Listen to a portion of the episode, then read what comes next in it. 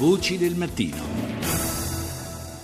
Ancora buongiorno da Paolo Salerno, seconda parte di Voci del Mattino, sono le 6.38 minuti e 50 secondi. Torniamo a parlare anche questa settimana della vicenda legata alla diffusione della Xylella in Puglia, in particolare nel Salento, perché ci sono diverse novità anche sul fronte dell'inchiesta della magistratura, ne parleremo fra breve, e, e, in particolare siamo riusciti a sentire la voce di una rappresentante dello IAM, l'Istituto Agronomico Mediterraneo di Bari. Chi ha seguito eh, la vicenda ricorderà che nell'ottobre del 2010 si svolse allo IAM di Bari un workshop di studio su alcune malattie delle piante e in quella occasione venne importate, vennero importati alcuni campioni di Xylella. Eh, l'istituto precisa non si trattava di Xylella fastidiosa, di una, era una subspecie del batterio.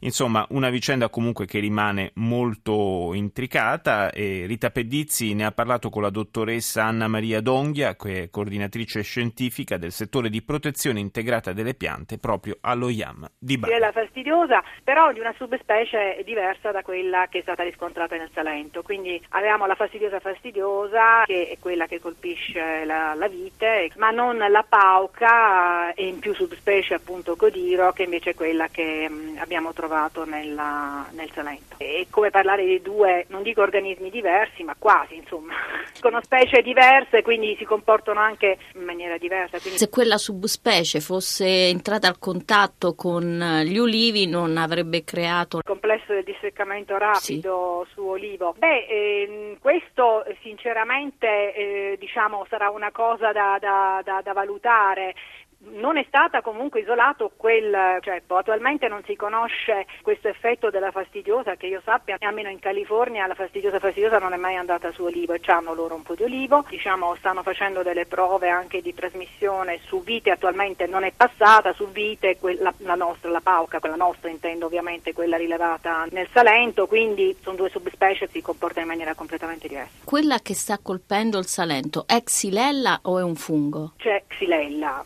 fastidiosa subspecie pauca e su quello diciamo è una certezza. In più l'olivo è colpito da diverse specie di funghi, quelli tracheomicotici sì, sono quelli ovviamente più dannosi. E noi stiamo lavorando anche su isolati di funghi proprio da, da piante che, con, che, hanno appunto il complesso del disseccamento rapido per vedere proprio anche l'effetto di questi isolati dal punto di vista sintomatologico. Quindi diciamo, abbiamo avviato delle prove proprio specifiche con l'Università di Foggia, abbiamo unito i nostri isolati ai loro e vedremo anche cosa sono capaci di fare questi funghi come sintomo ecco, su olivo. La cosa che viene contestata del fatto che non sia stata estesa la ricerca ad altre università, perché è rimasta così circoscritta? Per um, lavorare con un batterio da quarantina in generale, non, non solo nel caso di Xylella fastidiosa, bisogna comunque avere laboratori accreditati e avere anche autorizzazione alla manipolazione di questi patogeni per una questione di sicurezza e ovviamente lavorare con uh, il, questo patogeno in altri laboratori, solo italiani ma anche esteri ovviamente significa mandare il materiale fuori. Ci è stato richiesto invece da un centro di quarantena di Angers della Francia di mandare l'isolato perché loro intendono lavorarci, quindi a chi ne ha fatto richiesta ed ha l'autorizzazione ovviamente dal proprio servizio fitosanitario e eh, noi abbiamo avuto a nostra volta l'autorizzazione dal nostro servizio fitosanitario,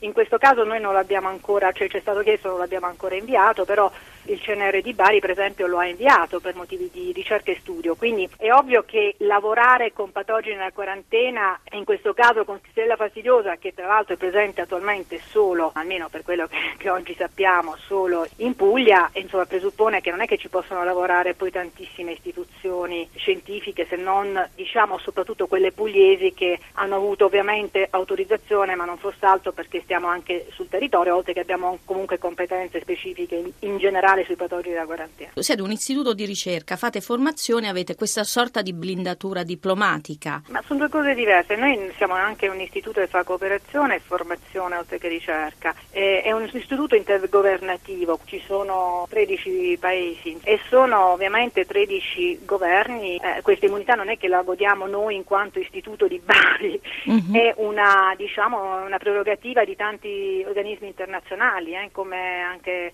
la FAO, l'UNEDP, insomma ce ne sono tanti. Ma comunque siamo anche un centro di quarantena, un laboratorio accreditato che subisce i normali controlli da parte dei servizi fitosanitari sia regionali che nazionali, come tutti gli altri centri diciamo, pubblici o, o comunque siamo soggetti anche noi a, a, normali controlli. Non è che ci siamo mai chiusi nella nostra immunità, siamo proprio portati invece ad aprirci e a collaborare. Che si può fare per gli ulivi del Salento? L'unica via è l'abbattimento? L'abbattimento unitamente al trattamento, di, quindi al controllo, chiamiamolo, del vettore, sono delle misure di quarantena che si applicano non solo nel caso di Xylella ma in tutti i casi in cui c'è un patogeno da quarantena trasmesso poi appunto per vettore. Sono delle misure che si applicano sull'immediato eh, per circoscrivere e contenere l'infezione. Voci del mattino. E continuiamo a parlare della vicenda della Xylella, lo facciamo con Antonia Battaglia che è collegata con noi da Bruxelles, responsabile Peace Link presso le istituzioni europee. Buongiorno. Buongiorno. Non so se ha avuto modo di ascoltare l'intervista che abbiamo mandato poco fa in onda alla coordinatrice scientifica dello IAM di Bari. No, purtroppo non sono riuscita a sintonizzarmi. Eh, bene, comunque eh, in pratica diciamo che se, se, si può tirare fuori un, eh, un, un elemento da, da, tutta l'intervista è che non c'è ancora molta chiarezza, sembra non esserci ancora una, una conoscenza davvero approfondita di quello che, che, sta accadendo e mi sembra di capire dalle ultime cose eh, che sono emerse, e chiedo a lei conferma, visto che tra l'altro è proprio in contatto con le istituzioni europee, che anche a livello di Unione Europea comincino ad affiorare delle perplessità, dei dubbi su quello che sta accadendo in Puglia. Assolutamente sì, c'è una grandissima incertezza sulla questione della xylella, ma direi ab origine, nel senso che ehm, su due punti principali. Innanzitutto il fatto che la xylella, da quello che eh, crediamo, credono le associazioni insieme a diversi esperti e scienziati, non sia l'agente unico della malattia eh, o sindrome di disseccamento rapido degli ulivi, e poi un altro punto sul quale ritornerò dopo, il fatto che la Xylella salentina non è eh, della stessa specie che ha fatto scattare la quarantena europea sulla base della direttiva europea 2029, ovvero la Xylella pugliese eh, è una subspecie pauca ceppo codirò che in effetti non dovrebbe poter essere regolamentata dall'Unione Europea la quale si basa su eh, un tipo di xylella eh, che riguarda la vite e gli agrumi. Quindi questi due punti sono di estrema incertezza e sono estremamente eh, fondamentali perché su questi due punti è basata eh, la strategia della Regione Puglia e del governo italiano per il trattamento della malattia e di conseguenza la strategia europea. Pertanto se alla base di tutta questa operazione non c'è una certezza scientifica ancora ad oggi, ecco mi pare che non ci siano assolutamente i presupposti per poter parlare di taglio o comunque per poter parlare di una strategia che veda l'eliminazione di così tanti alberi. Beh, in pratica l'Unione Europea ha dato, ha dato, tempo un mese per eh, cominciare a, a, intervenire anche con, eh, con misure drastiche. C'è, mi colpisce il fatto eh, che in, essendo emerso questo allarme ormai da, in realtà da, possiamo dire da qualche anno, eh, non si sia ancora riusciti o non, o non, si sia fatto il necessario per fare chiarezza su quanto sta accadendo, sulla situazione, sul, sulle cause di questo eh, disseccamento delle, delle, piante. Cioè, a questo punto eh, forse ci si, ci si, sarebbe aspettato di, di avere un quadro un po' più chiaro. Esattamente, il quadro avrebbe dovuto essere molto più chiaro prima di poter lanciare un'operazione così distruttiva per tutta la nostra regione e per anche il nostro futuro, non soltanto eh, da parte di, dal punto di vista eh, naturale ma anche dal punto di vista eh, economico di conseguenza Pertanto quello che le associazioni del Salento insieme a PIC-Link hanno chiesto e continuano a chiedere è uno studio approfondito delle concause, del tipo di xylella e soprattutto di quelli che sono i metodi di contenimento di questa malattia e i metodi di guarigione degli alberi, i quali sono stati già sperimentati con successo da spazi popolari su eh, centinaia di ulivi e che potrebbero essere, secondo anche quanto riportato l'EFSA, sistematizzati tali esperimenti e corroborati eh, cosa che viene già fatta per esempio da un esperimento che viene portato avanti dalla Coppagri.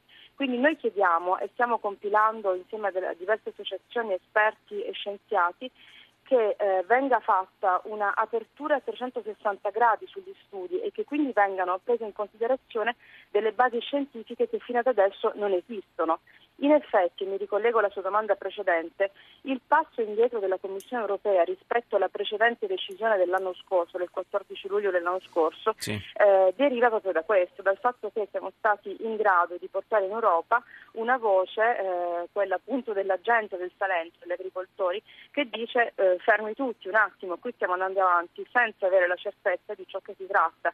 E la reazione della Commissione, l'ultima reazione, è stata eh, una reazione che ha cercato di mettere, di contentare un po' tutti, anche gli altri paesi europei, quali sono estremamente preoccupati da quello che succede in Puglia, ovvero non si parla più di eradicazione in tutta la provincia di Lecce, però si parla di eradicazione degli alberi nelle zone a ridosso, quindi provincia di Taranto e Brindisi, e se ci dovessero essere nuovi focolai, come ad esempio ad Ori, a Brindisi, allora lì dovrebbe essere applicata la totalità delle norme. Però ecco, a questo punto ciò che noi stiamo continuando a fare è cercare di evitare che anche l'eradicazione in quelle altre fasce che ho appena menzionato possa essere attuata e questo può sì. verificarsi soltanto nel caso in cui ci siano degli studi scientifici che mostrino queste due grandissime incongruenze, quindi sulla, sulle concause, l'importanza delle concause e sul fatto che non si tratta di quella xylella che è stata eh, diciamo, codificata per applicare le norme sì. europee. Oh, nel frattempo... Una... Prego, prego. C'è un altro punto che mi preme, eh, che mi preme fare per quanto riguarda ehm, sempre appunto la xylella, si è parlato sempre di eh, un virus e quindi lo studio della xylella è stato affidato a dei virologi. In realtà la xylella eh, è un batterio. È un batterio, certo. È un batterio e quindi dovrebbe essere trattato come tale. Il riduzionismo scientifico che è stato applicato fino ad adesso non guarda al complesso della malattia, non guarda alle cure della malattia, ma invece eh, si fissa su un punto e pertanto trattando la xylella come virus vuole cercare di contenere eh, il contagio e quindi di contenere lo spreading eh, di, questo, di, questo, virus. In effetti a questo eh, discorso si collegano direttamente quelle che possono essere le misure di contenimento perché misure di contenimento che riguardano un batterio sono ben differenti da quelle che riguardano un virus e ci sono eh, delle misure che sono state già formulate eh, e già applicate da spazi popolari, ma soprattutto codificate ultimamente da un documento molto valido della Federbio e che noi intendiamo sottoporre all'attenzione della Commissione.